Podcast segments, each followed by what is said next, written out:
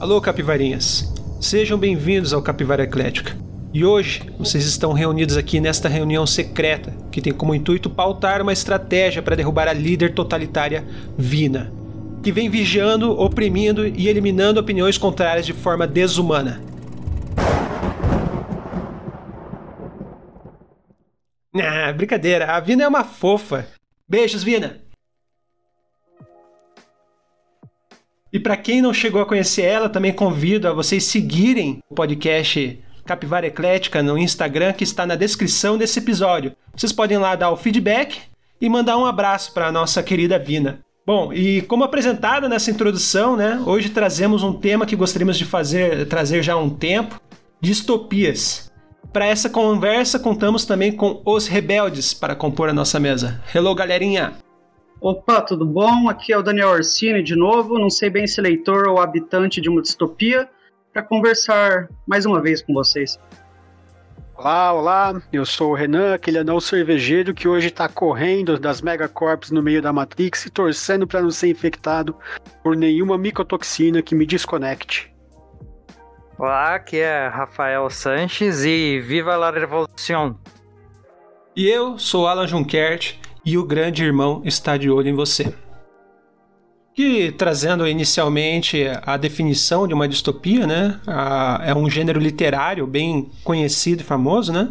Que é uma história fictícia no qual se narra um futuro não muito distante de uma sociedade que vive em extrema opressão, desespero ou privação Geralmente essas histórias elas são pessimistas e elas são apresentadas em forma de uma superexposição de algumas convenções sociais e alguns limites extrapolados ao máximo, praticamente. Então, portanto, é seguro dizer que uma, é uma forma imaginativa para uma sociedade EC. Por exemplo, a gente tem várias obras clássicas que fazem esse tipo de exercício, né? E se a sociedade fosse dominada e governada por um modelo militarizado e regado por fanatismo religioso, fazendo com que os direitos humanos fossem restritos e os direitos das mulheres mais ainda, a ponto de serem consideradas servas ou apenas procriadoras. Daí teríamos a obra do conto da Aya de Margaret Atwood.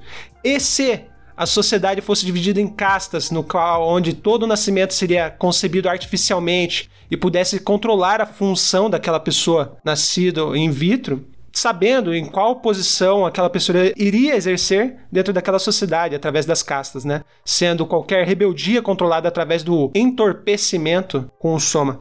Daí a gente teria aqui o exemplo do admirável mundo novo do Aldo Huxley, né? Só que a gente poderia ficar fazendo esse exercício aqui a noite inteira, né? A lista de obras distópicas, é, ela é muito extensa, mas é importante dizer que as distopias, elas partilham de alguns elementos que se repetem, como por exemplo, o controle de massas, o autoritarismo, a segregação social e a desesperança, geralmente, dos protagonistas ali retratados. Para essa definição ou conceituação de distopia, vocês acrescentariam mais alguma coisa? Não, acredito que é bem por aí mesmo. Sempre tem essa questão contrafactual, né? E se houvesse tais e tais elementos de governo, ou e se a distribuição de poderes fosse de alguma outra maneira, como seria a vida sob tais condições? Então, eu acredito que distopia, pelo menos a definição que eu costumo usar, vai nessa linha. A vida das pessoas sob formas de governo que ou as oprimem por uma presença extrema ou as oprimem por uma ausência extrema, algo nessa linha, assim, o, os percalços na vida de pessoas devido à organização de governos e distribuição de poderes. É isso aí também, não acho que tem muito a acrescentar, não sendo até bem simplista, a gente pode até falar que a distopia nada mais é do que uma utopia negativa de algum ponto de vista. É, então, acho que realmente não tem muito o que ser acrescentado essa definição que o, o Alan e o Daniel já apresentaram, não. Engraçado em alguns algumas situações, né, também pode ser o que é utopia na visão de uns personagens nesses, nessas narrativas, às vezes é uma distopia na visão de outros também, né, devido a um modelo de sociedade corrompido, alguma coisa assim. Eu vejo mais uma continuidade, sabe, entre utopia e distopia. Você. Eu estava lendo essa semana, inclusive, o livro Utopia, em que supostamente o Thomas More apresenta uma sociedade em que tudo funciona muito bem, e ele coloca como funciona bem em comparação às sociedades europeias da época. Só que você vai vendo umas coisas, por exemplo, ah, as pessoas não precisam de dinheiro porque elas separam as coisas entre si igualmente, e você vai pensando, tá, mas que tipo de força do governo que faz as pessoas agirem desse jeito, porque ele apresenta tudo como se as pessoas naturalmente tivessem esse ímpeto de agirem de acordo com que o, o, não sei se o autor, mas pelo menos o personagem ali que visita a ilha é, propõe. Mas e se elas não quiserem agir assim? Como, como que elas vão ser forçadas a agir assim? E aí, naturalmente, eu já começo a imaginar mecanismos de controle, sabe, para forçar as pessoas a tomarem determinadas atitudes para serem coerentes dentro de uma visão utópica de alguém. Então eu vejo a distopia e a utopia quase como uma continuidade. Assim, a distopia me parece ser a utopia na vida real. A utopia talvez é, habite o universo do imaginável e quando você tenta aplicar aquilo, você acaba caindo numa distopia. Tem um filósofo que eu gosto muito chamado Isaiah Berlin e ele fala que um dos perigos das utopias é porque elas têm a felicidade completa, total de um lado da balança. Então você pensa, meu, se, se eu alcançar essa sociedade ideal, se eu consigo a felicidade plena, qualquer sacrifício é válido, porque não importa quanto sacrifício de vida ou de felicidade eu coloque num lado da balança, vai ser menor do que a felicidade total e plena de toda a população para todo sempre. Então eu vejo muito que as utopias são o caminho para as distopias, sabe? Bom, esse negócio sobre utopia e visão relativa, eu, eu acabei lembrando do final daquele romance do Isaac Asimov, o Eu Robô, né, que até virou um filme. Não cheguei a assistir o filme, mas no final do, do livro eles colocam um robô para gerenciar a sociedade humana e daí eles começam a perceber que uh, tá acontecendo algumas coisas, assim, crises sociais, crises humanitárias em lugares que não era para acontecer. E, e em tese, o robô que controla toda gerencia toda a sociedade, ele não era para falhar e ele funcionou durante muitos anos sem falhar. Aí ele começa a apresentar algumas falhas de gerenciamento que provocam algumas crises. Aí no final, uma das protagonistas faz a reflexão: pô, será que o robô chegou à conclusão que o ser humano ele encontra o perfeito nas imperfeições dele? Ele acha, ah, eu preciso ter algum conflito na sociedade para eu ser feliz, sabe? Uma coisa assim, ele coloca essa reflexão no final do livro, pelo menos foi assim que eu interpretei, sabe? E achei bem legal. Gosto bastante da, de distopias, pessoalmente falando, porque eu sempre acho que ele é uma crítica, é como se fosse um olhar de ET, te coloca numa posição assim de espectador de uma sociedade supostamente ideal é mais ou menos o exercício que o Black Mirror acaba fazendo com a gente, né? Eles fazem aqueles tipos de questionamento, por exemplo, poxa, como eu gostaria de trazer um ente falecido? Daí o Black Mirror vai lá e coloca um episódio deles trazendo uma pessoa morta. E assim, é um tipo de situação que muitos considerariam uma sociedade ideal, sabe? Tipo, se você pegar as histórias do, do Aldo Huxley, do Admirável Mundo Novo, ele coloca uma situação onde, assim, não existem mais doenças, porque a gente tem o controle genético perfeito do ser humano. E a gente consegue controlar isso antes da criança nascer. Entende? Só que daí isso acaba trazendo outras questões, como por exemplo, eu posso escolher a cor do cabelo da minha criança, eu posso escolher a cor dos olhos da minha criança, e eles colocam a situação do, do, do, da seguinte maneira: se eu quero ela de uma cor, por exemplo, cabelo loiro de olhos verdes, eu presumo que a outra é uma versão inferior, é uma versão pior do que a proposta que eu quero da minha criança, se eu tivesse controle. Então, assim, eles trazem situações que as pessoas gostariam de ter, só que na prática eles tentam assim criar essa exposição para mostrar, olha, talvez não seria tão interessante esse tipo de sociedade que você tanto deseja. A gente vai trazer aqui esse universo já construído e a gente vai contar uma história aqui e você vai ver como um mero espectador no seu olhar externo que essa sociedade aqui ela é muito mais disfuncional do que funcional.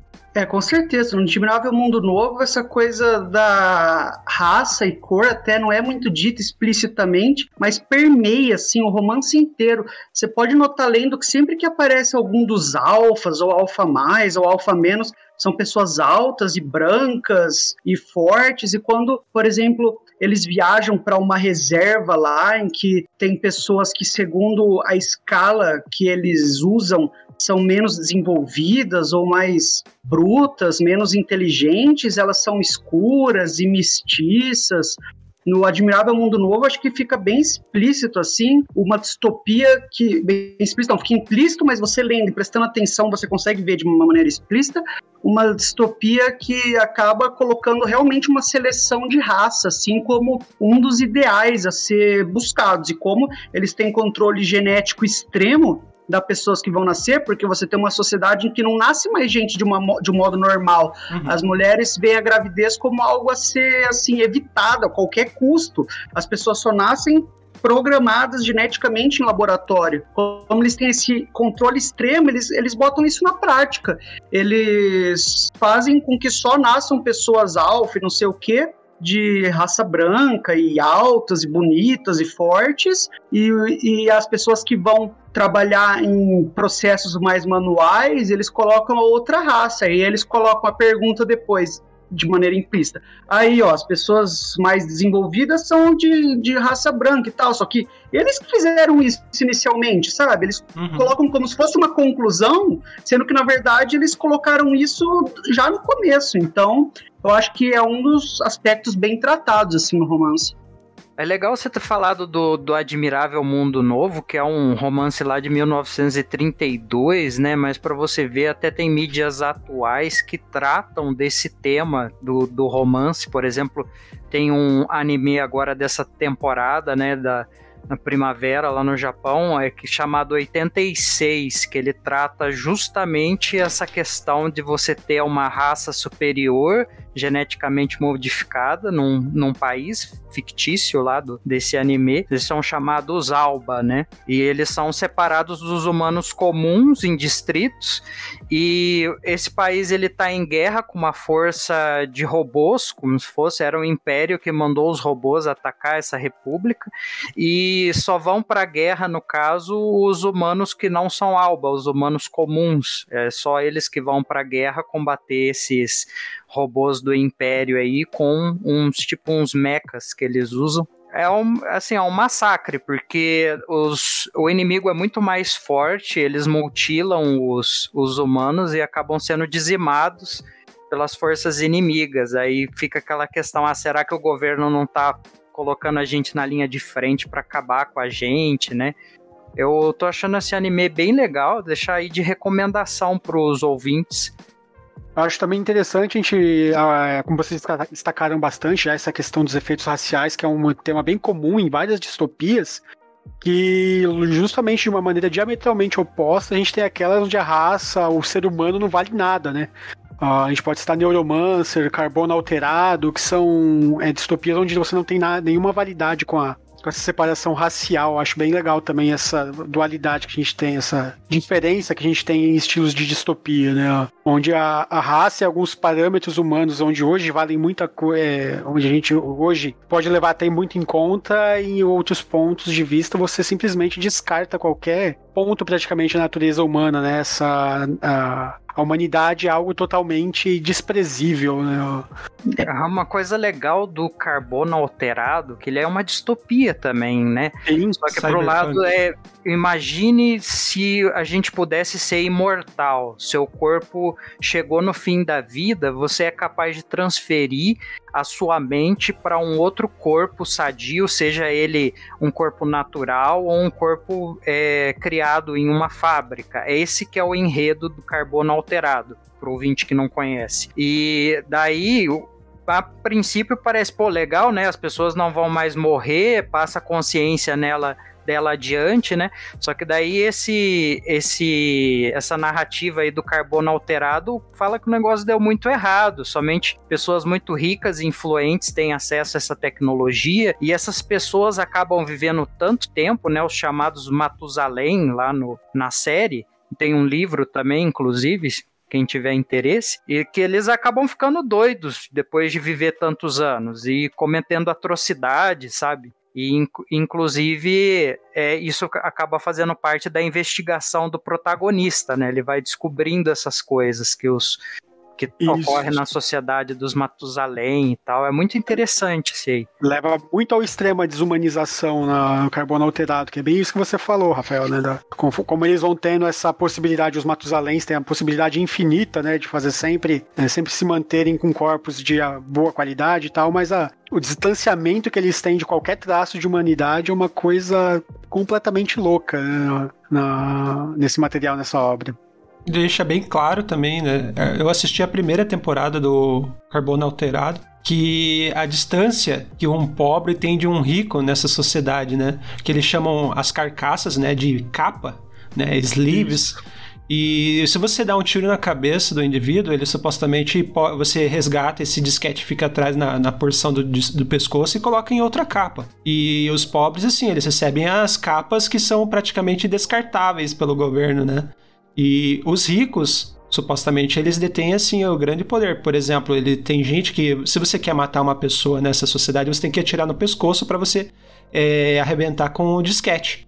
Só que o, o, suposto rico, ele tem backup online, na nuvem, ele já manda via satélite os backups da, da personalidade dele, da, do disquete. Então, assim, ele está protegido contra essas falhas do sistema. Enquanto o pobre, ele ele tá sujeito ao que sobrar para ele. Entende? Então acaba criando, digamos assim, um distanciamento, é, uma amplitude entre o pobre e o rico nessa sociedade. E acho que isso é um tema muito recorrente nas distopias, né? A questão da a desigualdade social e a sua segregação, porque quem tem o poder, ele é hierarquicamente superior ao outro, né? E a, eu acho que é muito prevalente o tema de soberania, é, não somente racial, mas assim hierárquica entre as pessoas dentro dessas distopias. Ah, eu acho que com certeza você tem que é bem comum assim distopia tratarem de hierarquias de poder que não tem muito o que você fazer assim, meio imutáveis, sabe? Se você parar para pensar em 1984 são as hierarquias de poder do partido. O partido único exerce força total sobre a vida dos indivíduos. No Admirável Mundo Novo é também aquela forma de governo tecnocrata, ou chame-se como chamar. No Neuromancer ali que o Renan falou, são as megacorps, corporações gigantescas e que conseguem acessar os menores detalhes sobre sua vida e acabar com ela do dia para noite. Eu acho que você pega. É muito comum, então, que apareça tema de uma pessoa que ela é só um, sabe? Ela tem que lidar com instituições e mecanismos que são muito maiores do que ela e contra, as, as, contra os quais ela se sente extremamente impotente. Uma força da natureza, quase uma divindade que mantém o status quo nessas obras, nessa. Né? É, a pessoa ela luta contra o status quo, mas assim, é à toa, sabe? Ela é muito fraca contra o status quo. É um tema que, é, que, costuma tornar distopias trágicas, né? Você de hum. fora lendo, você vê que, meu, isso aí não vai dar certo, coitado. É, gosto amargo na boca. Desesperança, é. né? Isso, é. isso é um dos pilares ali que eu coloquei. E se você olhar essas obras que vocês citaram também, tem aquela pitada de controle de massas e autoritarismo, né? Que nem uhum. no Admirável Mundo Novo, como que você controlava as massas. Exemplo, quando a casta inferior começava a, a, a chiar, a se rebelar, eles davam um soma como uma forma de é, pagamento, que era um medicamento. É, você dava o medicamento, eles ficavam felizes, pronto. Se a população mais inferior está mais feliz, portanto, eles não vão incomodar. E no 1984, como é que você controlava as massas? Através da opressão, né? Como eles falam, a bota na, na, na cara do cidadão, ou, por exemplo, através do duplo pensamento, né? Eles confundiam a informação para a, a quem recebia. Então, eles acreditavam na informação como vinha para eles, né? O duplo pensamento. Estamos em guerra com a Eurásia. Não, ah, estamos em paz com a Eurásia. E eles acreditavam na informação passada para eles. Eles eram, digamos assim, coagidos a pensar daquela maneira. É legal vocês terem citado o Neuromancer William Gibson, né? O Neuromancer é um romance do, desse autor William Gibson, publicou na década de 70 e ele deu origem a um gênero literário, mas que também acabou é, indo para outras mídias, que é o cyberpunk. Inclusive, se é, algum dos ouvintes já jogou o Cyberpunk 2077, né, o jogo que saiu esse ano aí, ele é não ano passado, né? Já já Isso. faz mais de um ano. Apesar dos anos não estarem mais contando nessa é, Estamos em abril de 2020. pois é. Aí então o, o, cyberpunk é um gênero criado nessa época. Eu acho que todo o cyberpunk ele é distópico, né? Não tem como fugir de, dessa temática, acredito. É sempre uma grande opressão das corporações sobre as pessoas e você sente que não tem poder sobre a sua própria vida, né? Sempre tá nas mãos delas. E aqui eu já abro até um parêntese nesse exemplo que o Rafael falou, né? Não joguem Cyberpunk 2077, joguem Shadowrun. É melhor e você vai ficar mais feliz, seja no RPG de mesa, seja nos joguinhos de computador. Eu acho que é melhor do que o Cyberpunk 2077. É isso. Shadowrun tem uma coisa legal que Shadowrun, tipo, pega o Cyberpunk, é por que não misturar Cyberpunk e fantasia medieval, né? A gente coloca Sim. as Megacorps e o dono de uma Megacorp é um dragão e tem um monte de subordinado deles que são orcs e anões. é muito. É o resultado do cruzamento de Senhor dos Anéis com o Neuromancer ali. Você deixa os É, né? Uma coisa que eu acho muito massa do Neuromancer é como ele parece um pouco uma versão distópica, futurista de um daqueles romances noir de detetive, só que com todo mundo degenerado, assim, sabe? Você não encontra uma pessoa naquele romance inteiro que a vida não é um lixo, que não é infeliz, é cinzento. Que, não, que não liga de morrer, sabe? Tipo, o personagem principal, ele não tá nem aí pra nada, porque ele não liga de morrer. Se matarem ele, ah, meu, normal. Ele já é, tá super não... feliz que consertaram o cérebro dele. É, não tem uma pessoa que a vida não esteja estragada, assim, sabe? Você vê em que é isso? No, a, o órgão de poder ali, que são as corporações, elas para se manterem funcionando, estragaram a vida de todo mundo. E que parece ser uma tônica até que comum em algumas distopias, né? Nem todas, mas essa é uma que eu acho que no Neuromancer salta aos olhos, assim, como você não cruza com uma pessoa cuja vida não é estragada. Exatamente. É todo mundo coitado, meio que contando com a sorte para morrer até em alguns pontos ali. Você vê que eles são levados a fazerem algumas ações totalmente suicidas, totalmente malucas ali, quase que você sente a esperança da pessoa morrer e botar um fim na, na, uhum. na vida. É, é, uma característica bem marcante mesmo do Neuromancer. Agora, por exemplo, se, se, a gente pegar ficção científica, eu tive bastante dificuldade porque quando eu fui pesquisar, dependendo do ângulo que a gente observa, a gente pode considerar aquilo uma distopia. Eu tava vendo assim, por exemplo, o Mad Max clássico ali. Ele é um deserto, ele não, ele tem uma sociedade pós-apocalíptica, né? Só que se a gente observar assim os detalhes ou dependendo do ângulo, a gente pode considerar aquele tipo de sociedade uma sociedade distópica, apesar de ser uma ficção pós-apocalíptica como descrição, né? Será que a gente consegue, exemplo, às vezes, diferenciar o que, que seria apenas uma ficção científica, por exemplo, futurista, e o que, que seria uma cidade de uma ficção científica que não é uma distopia?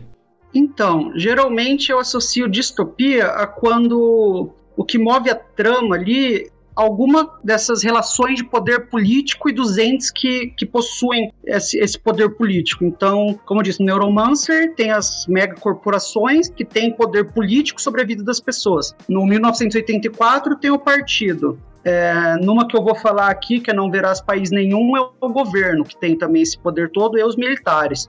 Agora, no exemplo do Mad Max, me parece que o problema maior é o mundo pós-apocalíptico, sabe? Acabou o mundo. O problema grande não é a organização que tomou o lugar de poder em si. Mesmo que aquilo não existisse, sua vida ainda estaria fodida. Você ainda estaria num deserto, sem recursos, sem absolutamente nada.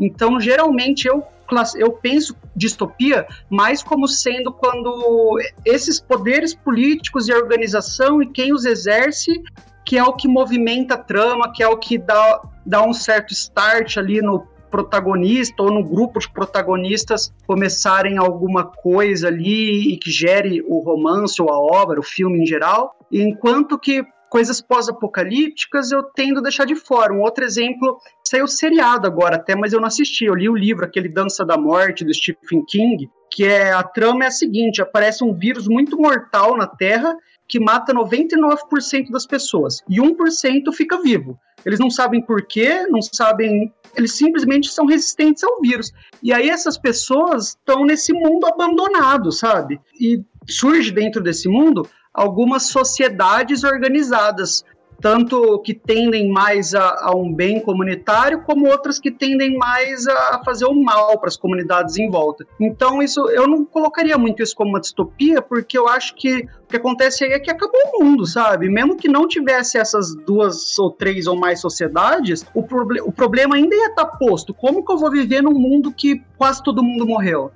Uh, então é isso, eu acho que eu, eu, pelo menos, não tendo a colocar uma ideia pós-apocalíptica muito como distopia, não por esse motivo.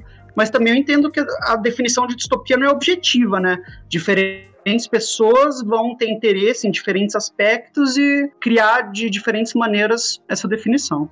Fica aquela situação até semelhante, eu acho, com algo que a gente discutiu no episódio de terror cósmico se a gente for expandindo ali a definição, você consegue encaixar qualquer ópera praticamente como algo de horror cósmico. Uhum. Se você fala, ah, vou fazer uma modificaçãozinha aqui, mudar né, o ângulo de visão de alguma certa forma, eu consigo transformar em um horror cósmico.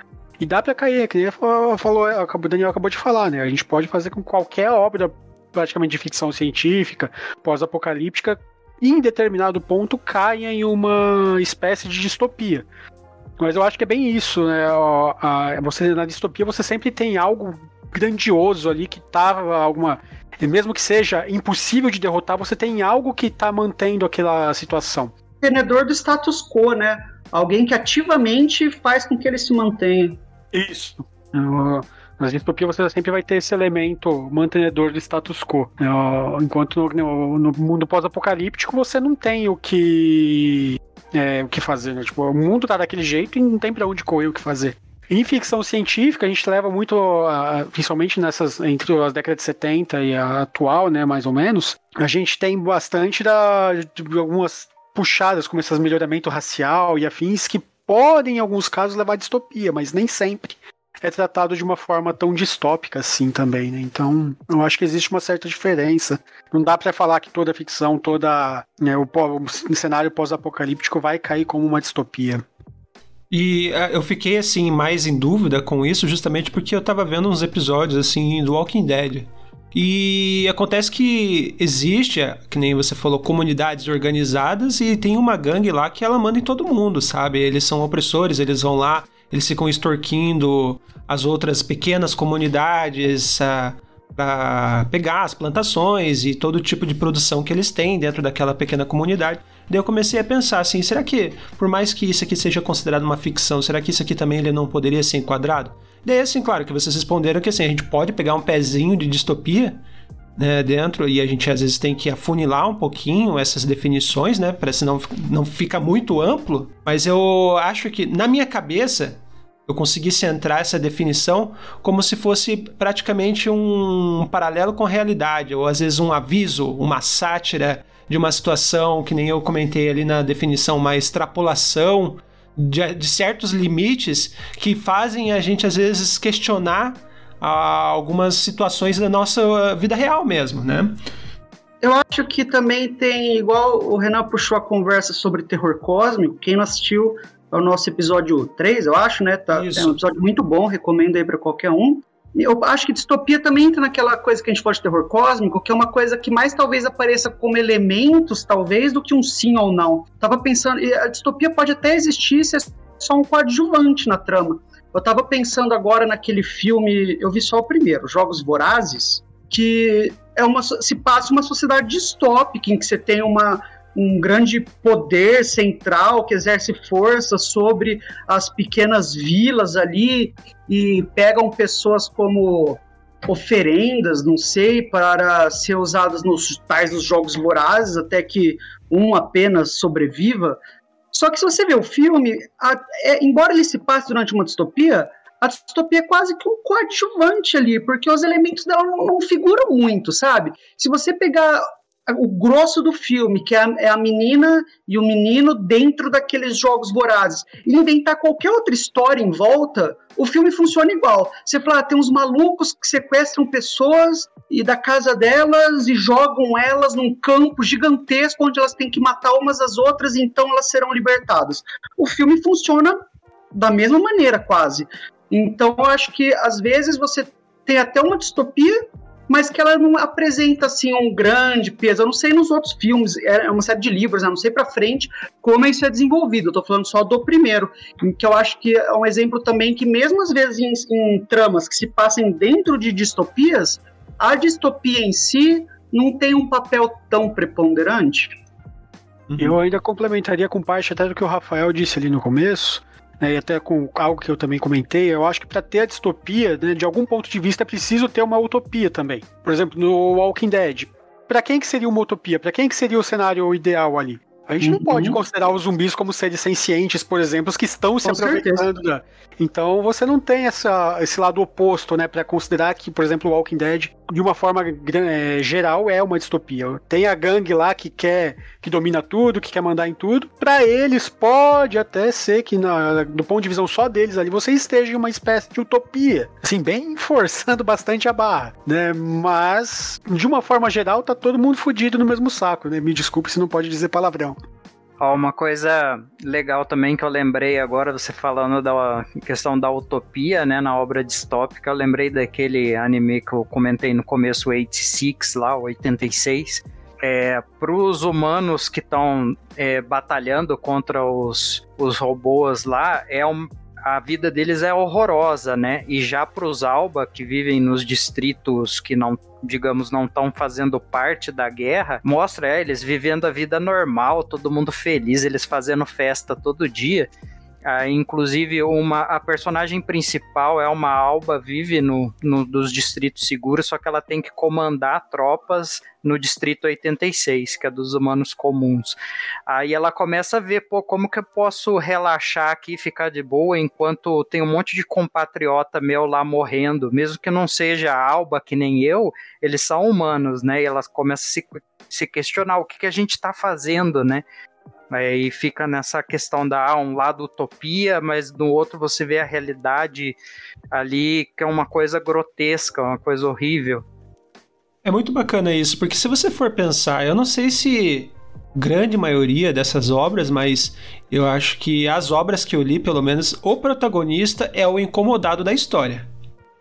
Geralmente, tipo, ele é o cara que ser. ele é o cara que ele enxerga a sociedade na sua totalidade, ele enxerga as, as injustiças acontecendo. Eu não consigo pensar em nenhuma obra onde, exemplo, o protagonista, ele apoia ou ele está inserido, não necessariamente inserido, porque às vezes eles são tudo parte de um mesmo, né? Mas que ele concorda com a situação daquela sociedade distópica. Olha, você estava falando da questão né, do protagonista é, ele fazer parte do, do sistema distópico e não ligar. Eu lembrei de um filme interessante chamado District 9, Distrito 9, em português, que é a, a trama é a seguinte: os alienígenas vieram para a Terra. Aí essa nave fica suspensa acima, logo acima de Joanesburgo e as pessoas têm que ir lá com helicópteros, coisas assim, para ver abrir aquele casco de metal com, com solda de arco voltaico, do que eles têm ali na mão, para ver o que, que, tem dentro, porque não sai ninguém, né? Ver, ah, veio uma nave alienígena, não saiu ninguém. Eles encontram um monte de alienígena vivendo na miséria ali dentro. Aí eles tiram aqueles alienígenas de lá e fazem um distrito para eles morarem em, em Joanesburgo chamado District 9, né, onde eles colocam todos esses alienígenas. Aí o, o, o, filme mostra a questão deles sendo discriminados, eles são deixados nesse distrito que é tipo uma favela e os humanos oprimem ele. Aí o protagonista, ele faz parte de uma, de uma corporação contratada pelo governo para fazer a transferência desses, digamos, refugiados alienígenas do District 9 para um outro campo de refugiados. Só que aí o, esse protagonista ele é, é ele é, é noivo da filha do dono dessa corporação. ele trabalha. Ele é tipo chefão lá dentro, não sei o quê. Mas vai acontecendo uma série de coisas no filme que daí vai fazendo ele perder a lealdade dele para a corporação, pro sogro dele e mais pro lado dos alienígenas. Mas isso demora no filme acontecer, sabe? Esse é um dos protagonistas que demora a perceber que a distopia, aquilo ali não, não tá certo, sabe?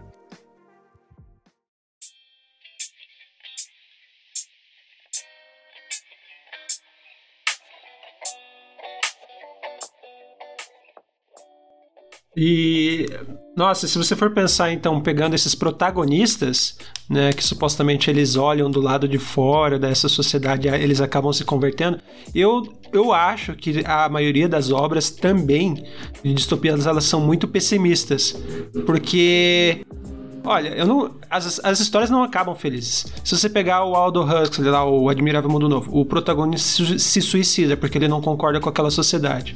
1984. Ele apanha tanto que ele começa a amar o grande irmão. Ele apanhou tanto que ele simplesmente foi condicionado a amar, sabe?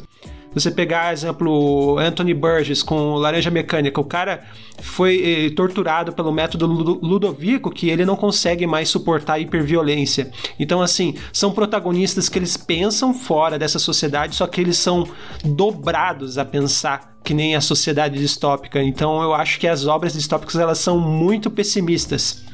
É, eu acho que costuma é bem comum assim ver dois caminhos, né? Tem esses que você citou que são essas distopias que são governos que não admitem nada fora deles. Então eles realmente dobram quem está lá para se adequar ou matam.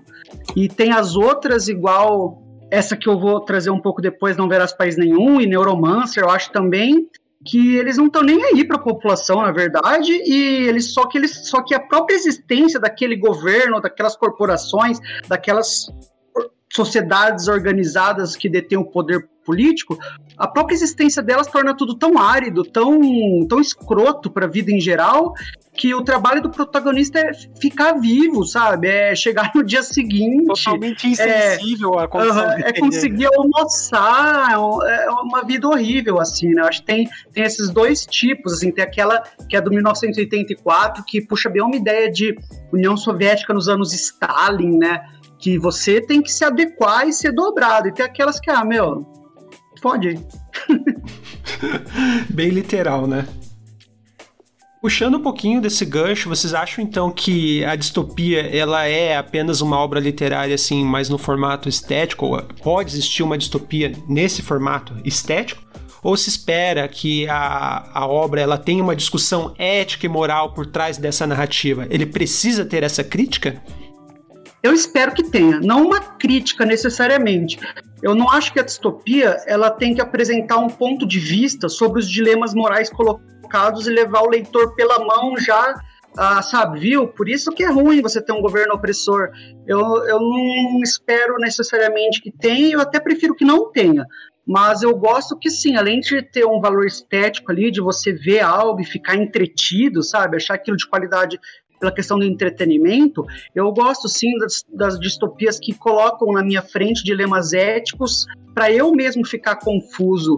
O Laranja Mecânica mesmo, livro, eu li ele recentemente, você fica com nojo moral, sabe? Eu não sei que outro termo para usar. Você vai vendo aquilo e você tem nojo moral da violência extrema que está presente no livro. Os jovens, tem uma cena que o Alex e a gangue dele, os drugs, pegam um senhorzinho que está lendo um livro sobre cristalografia, sabe? Algo super técnico e começam a rasgar e quebram ele na porrada enquanto dão risada e roubam ele e jogam dinheiro fora depois. É, dá um nojo, assim. Só que depois o Alex reencontra esse cara e esse cara morre ele na porrada, sabe? Então, é, é, um livro que te coloca dilemas éticos e morais, só que ele não te dá resposta também. Ele não te fala, ó, viu, portanto, faça isso ou aquilo. Eu acho isso legal. Então, eu não espero necessariamente uma crítica, mas eu espero que sejam apresentados dilemas éticos e morais para eu me relacionar com eles de uma maneira livre, assim, sem que a obra me leve já direto pela mão para ter uma opinião ou outra a respeito daquilo. Essa parte de violência, assim, bem extrema também, eu acho que, aproveitando esse gancho que o Daniel deu, a gente consegue ver bastante no V de Vingança, é uma obra de quadrinhos até que a gente tem, que é algo que é regado à violência praticamente a todos os pontos ali, né? Ah, o, o filme tem lá seus grandes defeitos, prefiro né, tomar como base para isso mesmo os quadrinhos, que né, deixa bem mais explícito a depra a, quão depravados são as pessoas que estão no, no, no governo, né, que fazem parte né, dessa. Da, do comando da, da sociedade, né, e como o restante é simplesmente fudido e mal pago e tem que tentar sobreviver a qualquer que seja custo, mas em nenhum momento fica dando liçãozinha de moral, né? É, então acho que isso é uma, uma, marca bem interessante, bem legal de, das distopias, né? Ela induz você a pensar, você vê todas essas facetas podres e todos esses lados ruins, mas não vai ficar te apontando toda hora, né? Até porque isso pode complicar dependendo da sociedade, o momento no qual você está lendo e consumindo essa, esse tipo de história. Já no universo dos games, né, como o Wolfenstein e o Order, né, eles acabam até forçando você a ter raiva do, do inimigo ali, né, do estado totalitário, porque eles ficam tentando te matar toda hora, te enchendo o saco, né? Aí você pega como é que é, dois fuzis, um em cada braço. O Wolfenstein é bem exagerado nisso. Sai dando tiro em todo mundo. Aí ele induz você a. Esses é os caras que você tem que odiar, né? O Wolfenstein, para quem não conhece, né, dos ouvintes, é um, um jogo antigo, na verdade. A primeira versão dele é. Ah, eu nem sei é, assim dizer em Nossa. que ano foi lançado, mas é, foi lançado para DOS. Eu acho que 80 ou 90. É, época dos Doom da vida, né? Sim. Aí saiu uma versão mais nova dele, é supondo, ah, os nazistas venceram a guerra e eles dominaram o mundo. Aí você faz parte da resistência e tem que lutar pelo seu direito de liberdade, né? E os inimigos são, seria o, o partido nazista do futuro, sei lá, pós 81. Segunda Guerra. Uhum. Esse é um exemplo bem fácil de você saber quem é o vilão e quem que é. Porque o pessoal tem, é, né? tem uma pira, oh, vamos dar tiro nazista, daí se torna assim o bem contra o mal, né? Mas eu acho que também existem algumas narrativas que assim, você se questiona se realmente você é o mocinho ou você é, é o vilão, né? E acho de que fato. Esses, esses dilemas aí são demais, assim, ó, na questão de você bota em perspectiva as, os seus princípios, né? Não, com certeza. Quando um lado tem uma suástica, não é uma escolha difícil, sabe? Não mesmo. Vamos dar tiro em nazista. É nesse no Wolfenstein, no primeiro que você enfrenta o Mecha Hitler? Sim, é o, chefão, chefão final do, do primeiro Wolfenstein clássico, né? Eu lembro disso. Meu pai tinha, nos primeiros computadores que eles tinham comprado, meu pai arrumou um, um disquetão com o Wolfenstein e eu lembro em algum momento né, ver ele, algum primo meu jogando e ter um Hitler meio robótico. Né? Não sabia se era alguma depravação da minha imaginação e realmente havia um visto sonho. essa cena. Era um negócio bem anos 80 e 90 isso, né? Porque nos quadrinhos do X-Men também tem um lugar lá que é até meio distópico. Na ilha de Genosha lá tem uma sociedade super bem organizada e que oprime bastante os mutantes que moram ali, obriga eles a trabalhar de maneira escravizada e condicionada psicologicamente, assim. E tem esse cara que é o cientista maluco e depois que matam ele, ele volta como um meca, metendo bala tal, totalmente maluco. É, isso é total anos 80 mesmo, né? É, época do Robocop.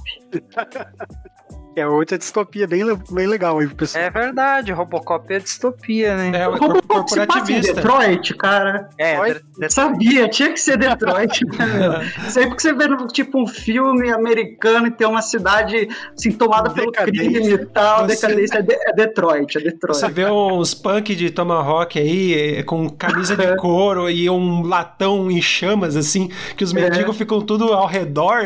Aquelas luvinhas com os dedos pra fora, sabe? É. É, mas é legal porque o Robocop é assim, é mais do foco corporativista também, né? Porque é, tem um sistema limpo, clean, que comanda todas as ruas praticamente. É o tipo futurista. E na questão da relevância da distopia, vocês acham que assim, o contexto histórico e também a, a região, ela importa muito assim no, no alcance daquele tipo de distopia? Porque eu pensei assim, a gente vive assim momentos, ondas, né, políticas ou às vezes de ideologias que eles assim, com o tempo eles vão se alterando, né? Eu fico imaginando que em algum lugar do mundo o filme A Purga, para quem não conhece o filme A Purga, é, é, um dia do ano o governo autoriza que qualquer crime possa ser autorizado, assassinato, roubo, você pode fazer o que você quiser depois é, das 7 horas da noite, se não me engano, assim, durante o período noturno tudo é legalizado e o governo não pode interferir nessas ações.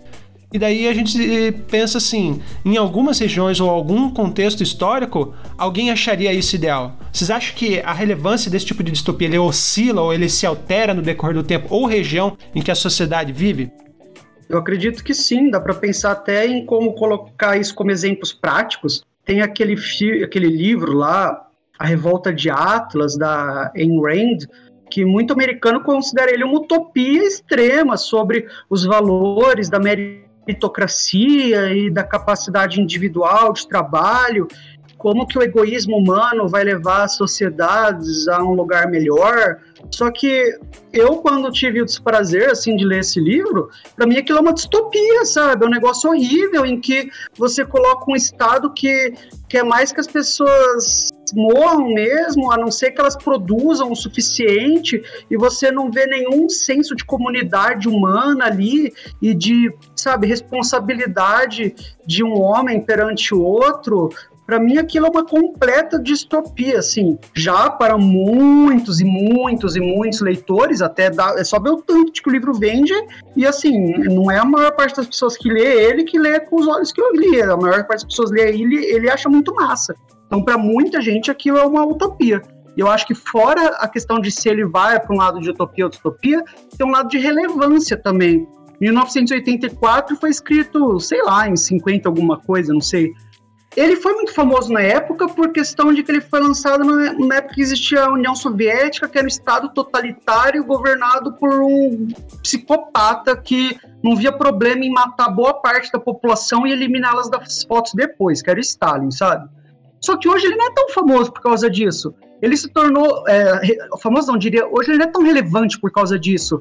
Acontece que a sociedade mudou para uns certos lados em que existe uma supervisão da vida pessoal e privada que as próprias pessoas fazem na forma de Instagram e redes sociais e tudo mais, e as pessoas têm um acesso muito grande à vida privada uma das outras, que deu uma, um outro aspecto de relevância para 1984 que provavelmente não foi nem pensado pelo autor, sabe?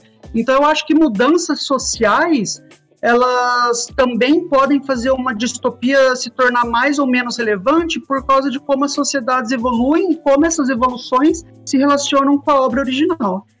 A Daniel falou de 1984 e o, ele no contexto de hoje, até colocar aí um, um parênteses para o ouvinte que não conhece 1984, é um estado controlado por uma entidade chamada Grande Irmão, que em inglês é Big Brother. Está tão presente hoje em dia essa questão da privacidade nas nossas vidas que até um show famoso que o pessoal gosta é justamente chamado uhum. Big Brother, em que você espia a vida das pessoas numa casa 24 horas por dia. Igual o Grande Irmão do 1984, que ele tem câmeras em todo lugar e tá sempre observando todos os cidadãos. É uma coisa legal fazer esse paralelo aí. É, porque no livro que acontece acontece é que o partido espiona a sua vida à sua revelia. Então você é obrigado a ter um televisor na sua casa, um rádio, eu não lembro. E você é obrigado, você não pode não ter, você não pode arrancar ele do seu apartamento. E esse negócio escuta o que você fala, sabe? A sua revelia, você não tem como se livrar. E enquanto hoje a gente faz isso, né? A gente, teu celular fala onde você tá o tempo inteiro, em geral. Seus stories também falam o que você tá fazendo. E você posta o que você consome. É, hoje, esse papel que o partido tinha no 1984, as empresas dão as ferramentas para que nós mesmos façamos isso. Então eu acho que é legal isso, sabe? Como que a sociedade, tipo, a sociedade vai para uns certos lados que estão retratados nas distopias, nas grandes distopias, né? De formas que na época não foram nem pensadas assim, mas é por quê? Porque talvez o Orwell viu um germe humano ali de um certo comportamento que podia aflorar de diversas maneiras e acabou aflorando de um certo jeito e dando uma certa relevância. Virou uma obra temporal. Acho legal essa questão de dar, que nem o Sanches falou, se, se tornar uma obra temporal, porque, como você falou, antigamente ele tinha, era famoso por certas questões. E, em teoria, a gente consegue enxergar o paralelo que aquela obra está fazendo com a nossa nosso tempo que a gente vive. Entende? Você não você consegue, exemplo, falar assim, se é, se é a política atravessar certos limites, a gente pode voltar para 1984, não é uma coisa tão distante assim. Entende? Então eu digo assim que a, o 1984 ele se tornou ele é bem famoso no nosso tempo de, de formato temporal, justamente com esses paralelos assim dos extremos políticos, né? E com certeza, assim, a gente vive o Big Brother, como você citou. Então ele se tornou uma realidade na nossa vida. A gente vive em constante, vi, é, estamos sendo vi, vigiados né? E a gente está de boa com isso, a gente não luta contra essa situação. E eu acho que o Aldo Huxley também, ele é, é, a questão do Admirável Mundo Novo, ele é uma obra super famosa justamente porque é como se fossem os próximos passos da nossa sociedade, se a gente não ter cuidado ou consciência desses tipos de alterações no decorrer do tempo.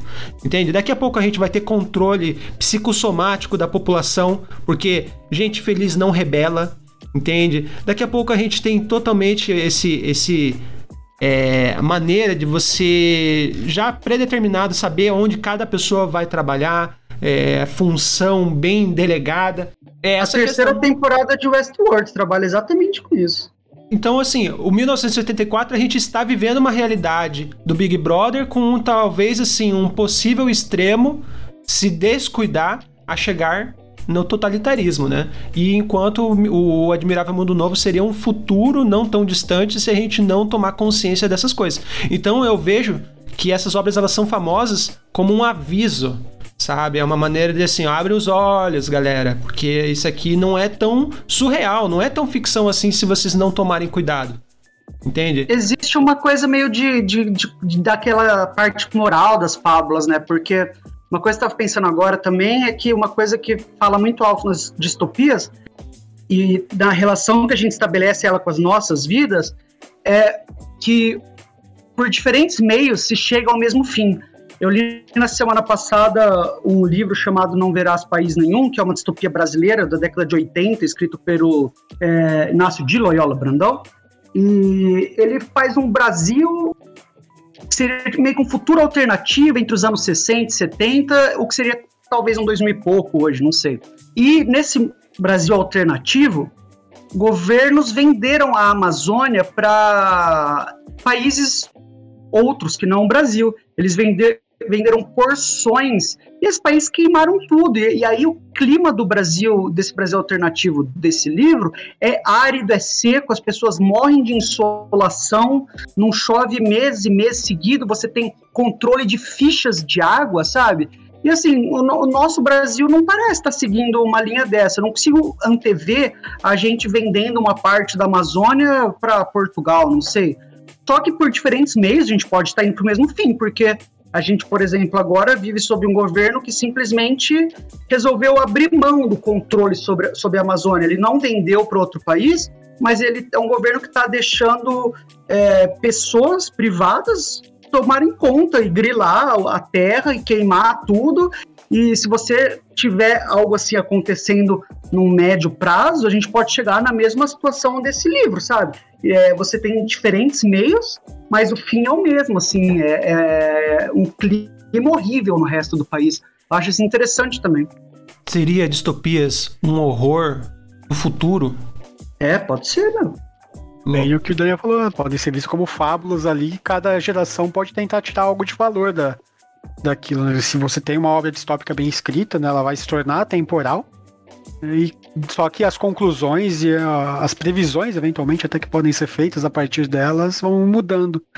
E como o Daniel falou, até pouco tempo atrás, ali diria até talvez começo de 90, a venda da Amazônia para outros países, por exemplo, era algo que realmente estava difundido por aí, né? Eu mesmo, quando era, era. jovem adolescente, você sempre ouvia falar do medo de vender a Amazônia para os Estados Unidos. Eu lembro, Unidos. lembra daquelas coisas que eles, tipo, eu lembro na escola faziam, tipo, aparecia, ah, estão querendo fazer um consórcio globalizando o Brasil e não sei o que, você vai vender a Amazônia. É, mas é bem isso aí. Hoje a gente vê que é o mesmo fim que teve nessa, nesse livro que o Daniel citou, é possível, mas sem a interferência de países externos. A gente mesmo está tomando né, a, a, posição e vendendo para pessoas aqui dentro que não tem essa nenhum compromisso com a manutenção, com a qualidade né, da Amazônia e simplesmente queimar. Né? Vamos, estamos passando Sem pensar com longo prazo, né? Ou com médio prazo, uhum. sim. O uso dele caca crying. É, Kaka Crying, aquele. Meu, é, é, aqueles smile novo no WhatsApp é perfeito, do cara sorrindo e chorando. Assim, uhum. Eu não consigo mais viver sem ele. Chegando assim mais uh, é, para quase a finalização aqui, a gente poderia trazer indicações para os leitores das suas obras prediletas de distopia, para quem talvez queira se alimentar desse tipo de literatura pessimista.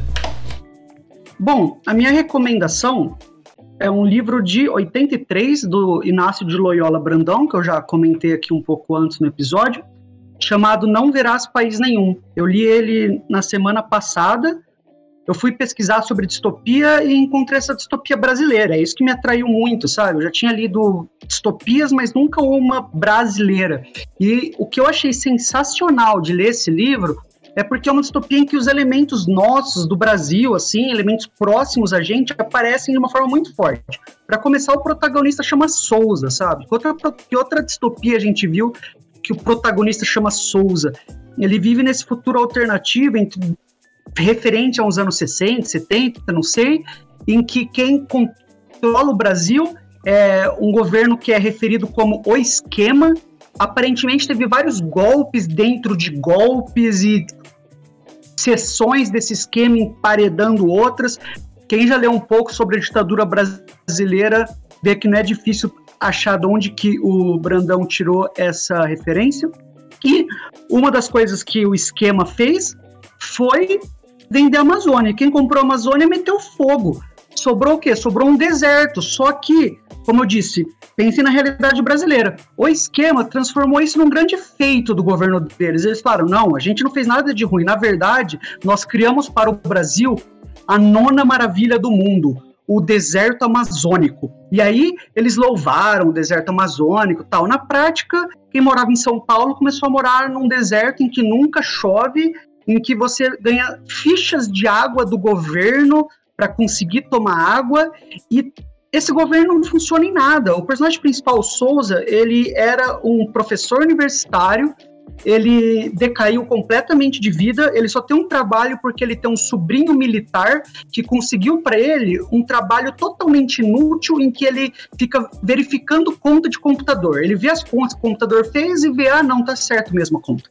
É isso que ele faz, e ele ganha fichas de água e de alimento nesse trabalho, e tudo que ele precisa funciona na base do suborno. Ele suborna os. Quando ele entra em contato com entes do governo, esses entes sempre estão lá para pedir suborno. Ele está andando num bairro que ele não tem ficha para poder andar lá, o cara não vai prender ele. O cara vai, é, você pode me ajudar a te ajudar, né, Souza? E aí ele vai fazer o quê? Subornar o cara com fichas de água. Ele começa esse livro com alguém que não se interessa muito com o governo, tirando que ele não gosta desse sobrinho dele, que é um militécnico. Veja bem, as partes técnicas do governo são cuidadas por essas pessoas que são os militécnicos, e a parte da segurança são civiltares, que são pessoas civis que foram meio que transformadas em militares e que têm direito de matar à vontade. E aí, conforme a vida dele começa a descambar, com o sobrinho dele que é um militécnico do governo, mas também quer dar algum tipo de golpe lá em outra facção, começa a botar refugiado esquisito dentro do apartamento dele, a mulher dele some, e aí o romance começa a andar com reviravoltas estrambólicas, assim. Eu recomendo demais, demais, demais. É, eu já tinha lido outro livro desse autor, esse eu achei um livro muito, muito bom, e principalmente porque a gente consegue fazer os paralelos com o Brasil.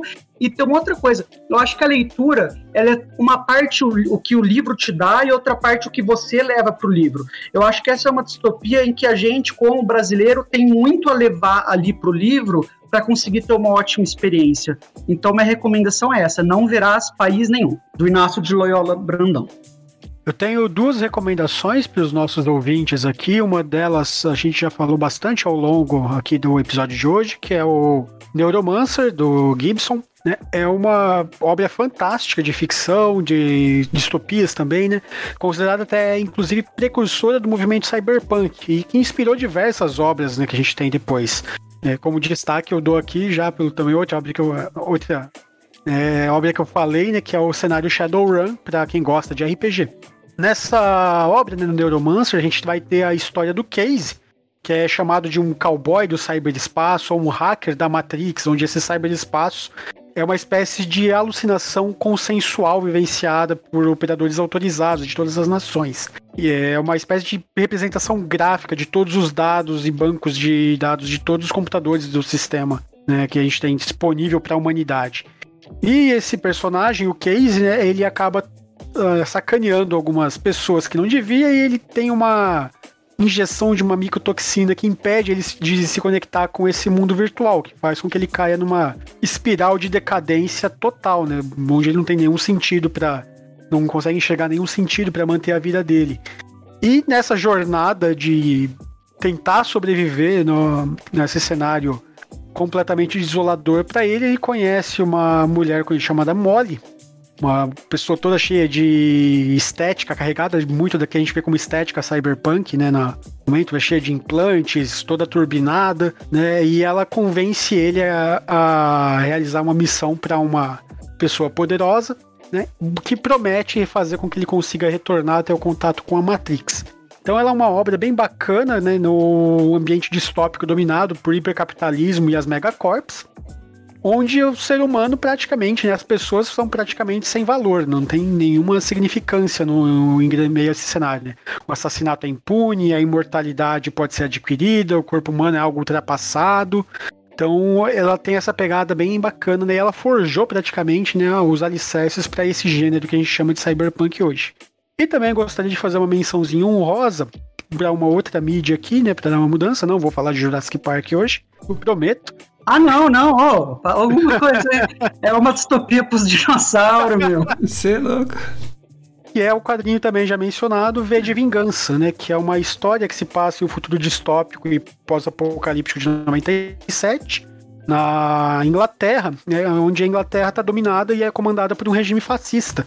Né, e em meio a esse governo totalitário que controla a mídia, né, que tem uma polícia secreta, campos de concentração para minorias raciais e sexuais, um maluco, né, ele se levanta e começa a caçar os membros do alto escalão desse governo.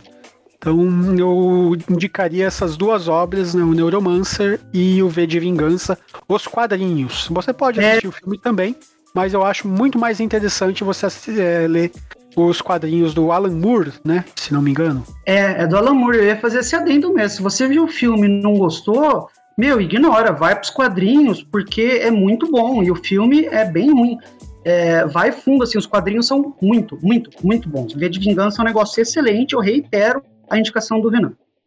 Bom, pro ouvinte que gosta de anime, eu vou deixar minha recomendação, então, do Psycho Pass.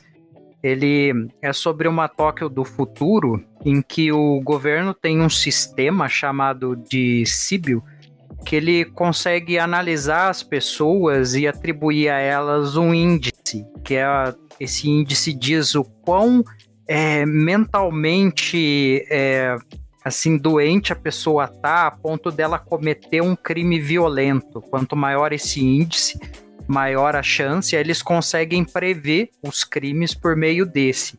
Os inspetores da polícia então são designados para ir atrás de pessoas que estão com o nível alto, eles chamam de RUE, né? Seria é, matiz em português, eu acho. E junto da, da inspetora, que é a protagonista, né? Trabalha na polícia, junto dela tem vários enforcers que trabalham junto com ela, que são pessoas com matiz alta, mas que ao invés de serem sentenciadas, elas foi dada a elas a opção delas se juntarem à polícia para caçar pessoas com a matiz extremamente alta, são criminosos é, potencialmente muito perigosos. Aí o que é legal é que eles ela entrando nesse mundo como ela é uma novata, né, entrando nesse mundo como inspetora, ela começa a ver que o sistema Síbio ele não funciona tão bem assim como as autoridades dizem que ele funciona, sabe? Começa a ver algumas coisas e o caso que mais chama a atenção dela e que é a, a trama inteira do mistério, né, ali do Psycho Pass, é o, um caso em que a pessoa simplesmente não, ela é um, a pessoa é um, uma assassina mas ela não aparece nas câmeras, não ninguém consegue detectar ela pelo, pelo índice, a matiz dela alta. A matiz dela parece baixa e ninguém consegue saber onde está essa pessoa, mas ela está saindo pela cidade cometendo vários assassinatos, é uma serial killer. E eles tentam descobrir quem que é essa pessoa, porque não fazem ideia, sempre é, contaram com o sistema do Síbio, que pelas câmeras eles veem quem tá com a matiz mais alta, quem tá com a matiz baixa, eles não conseguem dizer aonde está essa pessoa. E aí vem todo o mistério. E ela analisando, né, e correndo atrás desse assassino, ela começa a ver que o sistema Síbio ele não é tão bom assim. É um excelente anime de, de mistério, para quem gosta de mistério e investigação. E ele também é um futuro distópico, digamos. Uh, acho que seria um pecado eu não, não a minha obra predileta distópica, eu, que é Admirável Mundo Novo, do Aldo Huxley. Ele é uma obra bem antiga, ele é uma obra de 1932, mas eu acho que ela é, é sensacional para o que ela propõe. Dando assim uma pincelada mais ou menos do, de como que funciona a história, existe um psicólogo, Bernard Marx, né? que ele vive nessa sociedade supostamente distópica, onde a natalidade ela é totalmente controlada. A gente consegue ter o controle genético da, de como o feto ele vai se desenvolver.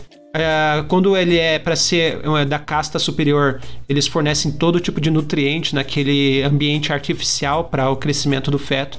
E para aquelas pessoas que eles supostamente têm que fazer o trabalho braçal onde trabalha na indústria, por exemplo, eles retiram os nutrientes e eles diminuem o suprimento de oxigênio dentro daquela cápsula artificial do crescimento do feto. Então eles têm muito controle de onde cada pessoa está indo, certo? E é uma sociedade murada, onde existe um mundo lá fora. Só que ela é tão perfeita, tão perfeita dentro do, da, da concepção deles, que eles falam que não precisa de, de conhecer o mundo lá fora, porque tudo que tem lá dentro já é suficiente para eles. Então, como eles têm o um controle natalino dessa maneira, eles falam também que a mulher ela não precisa passar por esse tipo de sofrimento. Eles fazem aquela propaganda para as crianças onde a mãe ela passa dor, sabe? É um processo assim é, doloroso e pecaminoso, por isso que o sexo naquela sociedade é banida também, entende? Então o amor entre as pessoas também ela foi praticamente banalizado naquela sociedade. E a história se desenrola quando um suposto John, ou desconhecido, ou selvagem, entra em contato com essa sociedade. Daí eles contatam o Bernard Marx, que é o psicólogo da, da, daquela cidade, para, digamos assim, acompanhar essa viagem do John, o selvagem, que veio da, de além daquela daqui dos muros, né? E aqui aquele tipo de interação causa meio que um choque de cultura, porque eles ainda fora dos muros John o Selvagem, eles têm a maneira tradicional, a maneira convencional não a maneira artificial. Certo? Então, quando ele vê que assim, poxa, o pessoal da casta inferior, eles são pagos não com dinheiro, mas sim como medicamento, que é o soma, né? É uma maneira de deixar as pessoas felizes e contidas, ele fica pasmo. E quando ele vê o sistema de natalidade daquela cidade, ele fica pasmo. Ele diz assim, eu não acredito que vocês fazem isso. Então a história se desenrola com a cultura da cidade utópica, supostamente, do Admirável Mundo Novo, com a sociedade externa. No entanto, que em determinados pontos da história, uh, Bernard Marx ele sai para fora dos muros de helicóptero para ele visitar algumas colônias selvagens e ele, ele começa a entender o relacionamento de mãe com filho, a natalidade, como é um processo bonito e como as mães elas são assim é, amorosas com aquele tipo de relacionamento, ele vê o relacionamento interpessoal, ele começa a questionar, às vezes, a, o que, que a sociedade dele estava fazendo e ele está perdendo toda a beleza do, do, do processo. Entende? Então, eles acabam entrando em conflito cultural. E é, fica esse meu convite, eu acho que é uma obra sensacional para você entrar no mundo da distopia. E eu acho que não tem. É, é, isso aqui é uma distopia na cara.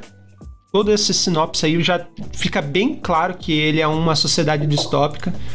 Como algumas outras obras, assim como Menção Honrosa, eu iria sugerir alguma. Mais gosto pessoal, né? Que é A Lagosta. Eu gosto bastante desse filme, que é, na verdade, uma sociedade onde eles têm a questão do, do controle natalino e que você é obrigado a encontrar o par perfeito amoroso. E que se você não encontra seu par perfeito é, dentro de um tempo limite, você tem que ser transformado num animal. Porque você não seria mais útil para a sociedade. E o, o, o protagonista, que é o Colin Farrell, ele decide que ele quer ser uma lagosta. Daí pergunta, mas por que, que você quer ser uma lagosta dessa? Porque vive mais de 100 anos, é um bicho que vive muito e ele é todo desacreditado amorosamente, sabe? Então o protagonista é um cara desconcertado que ele não tem é, graça e carisma alguma. Só que a jornada dele nesse filme é encontrar um amor antes desse tempo acabar, senão ele vai ser transformado numa lagosta. E ele encontra uh, uma, uma moça no qual ele se relaciona, sabe? E sai dessa sociedade. Então é bem interessante. Não vou me aprofundar muito porque senão chega em território spoiler. Mas eu gosto bastante desse filme. Ele é bem bonitinho. Ele é um romance distópico. E por último, eu deixaria o Battle Royale.